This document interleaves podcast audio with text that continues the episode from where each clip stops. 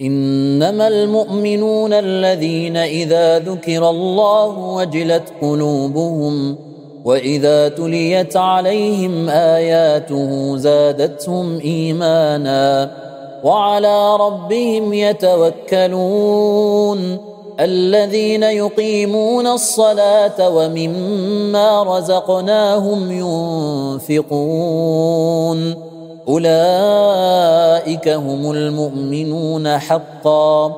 لهم درجات عند ربهم ومغفرة ورزق كريم. كما أخرجك ربك من بيتك بالحق.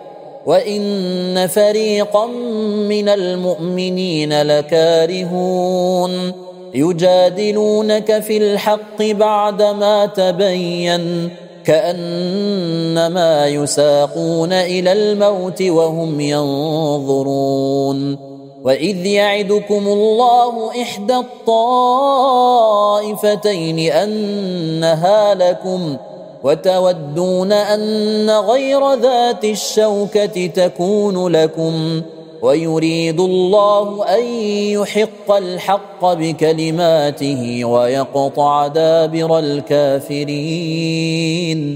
ليحق الحق ويبطل الباطل ولو كره المجرمون.